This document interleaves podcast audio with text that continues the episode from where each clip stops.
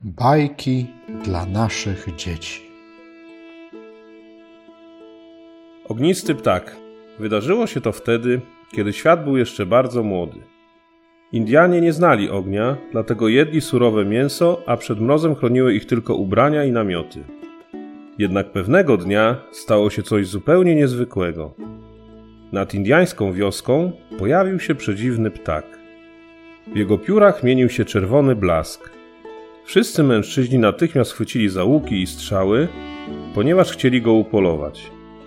Jednak niektórzy mieszkańcy wioski głośno protestowali. Nie zabijajcie go, jest bardzo piękny, prosili jedni. A jak coś błyszczy w jego piórach, co to może być? Zastanawiali się inni. I wtedy stało się coś niesamowitego. Tak przemówił ludzkim głosem. To jest ogień. Ogień?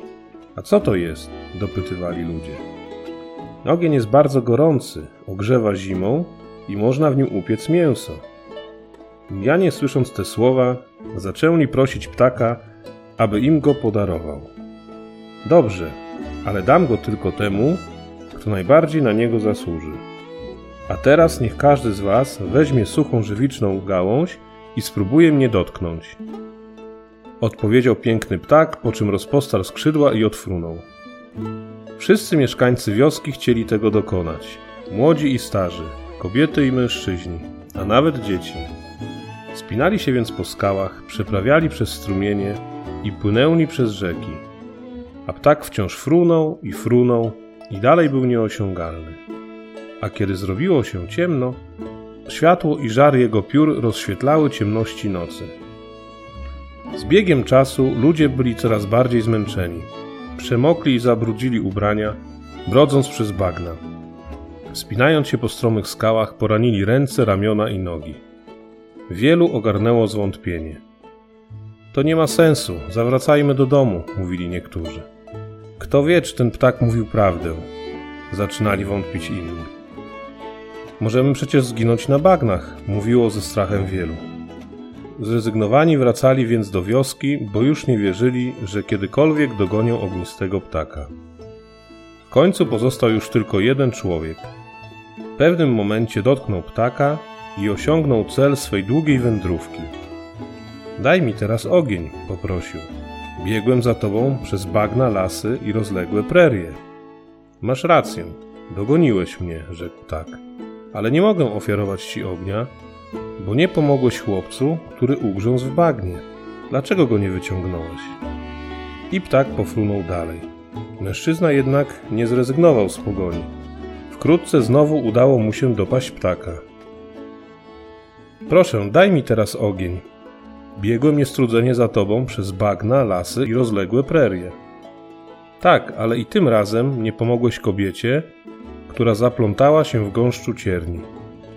Dlaczego jej nie wyswobodziłeś? Sam widzisz, że nie mogę dać ci ognia, bo nie jesteś tego godny. Tym razem mężczyzna zrozumiał, że nie zasługuje na ogień i zawrócił do domu. Odtąd nie było już nikogo chętnego do jego zdobycia. Po tej trudnej próbie ognisty ptak ponownie udał się do wioski. W jednym z namiotów, przy łożu starego i schorowanego ojca, ujrzał młodą dziewczynę. Siadł więc przy wejściu i zwrócił się do niej tymi słowami: Proszę, weź swoją gałązkę i dotknij nią moich piór. Tylko ty jesteś godna dać ludziom ogień. Nie mogę tego zrobić, nie zasłużyłam na to, skromnie odpowiedziała dziewczyna. Nie spełniłam twojego polecenia i nie pobiegłam za tobą, ponieważ nie mogłam zostawić chorego ojca. Muszę się nim opiekować. Uwierz mi, że to właśnie ty jesteś godna tego zaszczytu, zapewnił ją ptak. Wówczas dziewczyna dotknęła suchą gałęzią jego świecących piór, a czerwone iskry przeskoczyły na nią. Gałąź zapłonęła jasnym płomieniem, a gdy tylko to się stało, ptak natychmiast odfrunął. Dziewczyna zaś pobiegła z ogniem do sąsiednich namiotów. Wszędzie zapanowała radość. Od tego czasu Indianie nie jedzą już surowego mięsa, a zimą, kiedy dokucza im chłód, ogrzewają się w namiotach przy płonącym ognisku.